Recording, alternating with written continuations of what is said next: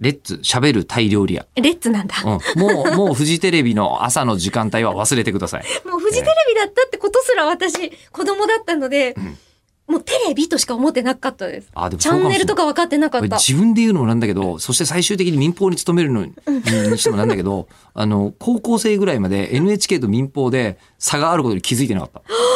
本当に。あ、でもそうかも、テレビって思ってれば。うん。別に、なんかね、えークイズ面白ゼミナールをやってるのは NHK みたいなのは分かったけど、NHK なるとほど、そういうそこうとなんだ。 CM のあるなしが民放とそうじゃないのの差っていうのは、マジで高校ぐらいまで分かってなかった。あのー江戸っ子さんじゃないですか。まあそうですね。えで、ーずっと江戸っ子さんじゃないですか。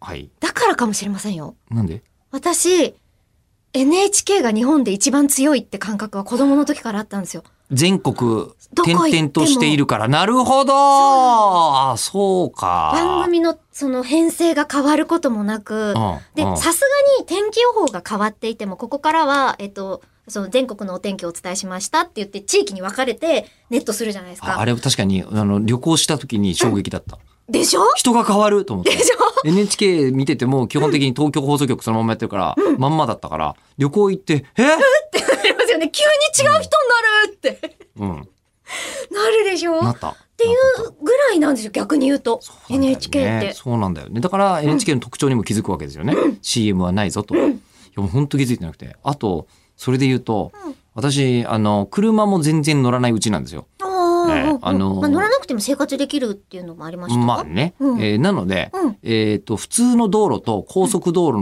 の違いも、えーマジで、えー高校ぐらいまであんまりピンときてなかったです。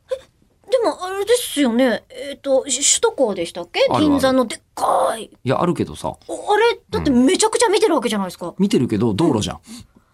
運転しない人間からすると、そっうん、別に道路って思ってて、あそこにどうやって行くんだろうとか思わなかったんですかあそこにどうやって行くんだろうって、まあ関係新な富いし町、のあたりからもなんか明らかに違ってゲートがあるぞみたいな感じはなかったんですかまあ関係ないし、だ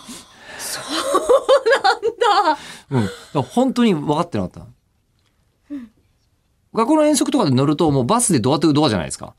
でそうすると、その間にどこ通ろうと、あんまりよく覚えてないし。私めちゃめちゃ酔う人間だったので子供だったのでう、ん。ものすごい高速道路に乗るときは緊張感がすなんごいで、なんで高速だと言うとまずいの高速だと任意のタイミングで簡単に止められないじゃないですかああ、そういうことか。ではあはもあ、いわゆる下道一般道だと、うんまあ、信号のたんびとか、うんすぐにコンビニエンスストアがあるとか、うんうんお親がすぐ対処できるので、なる、なるほどね、高速乗る時はもう必ず、ユージとマサコのガバッといただきベスト30をつけないとダメでした。日曜日以外外出してないですけどね。それあねの、父親の車だったんで。まあ正しいですけどね。はい えーだから意外に子供から気づいてませんでした。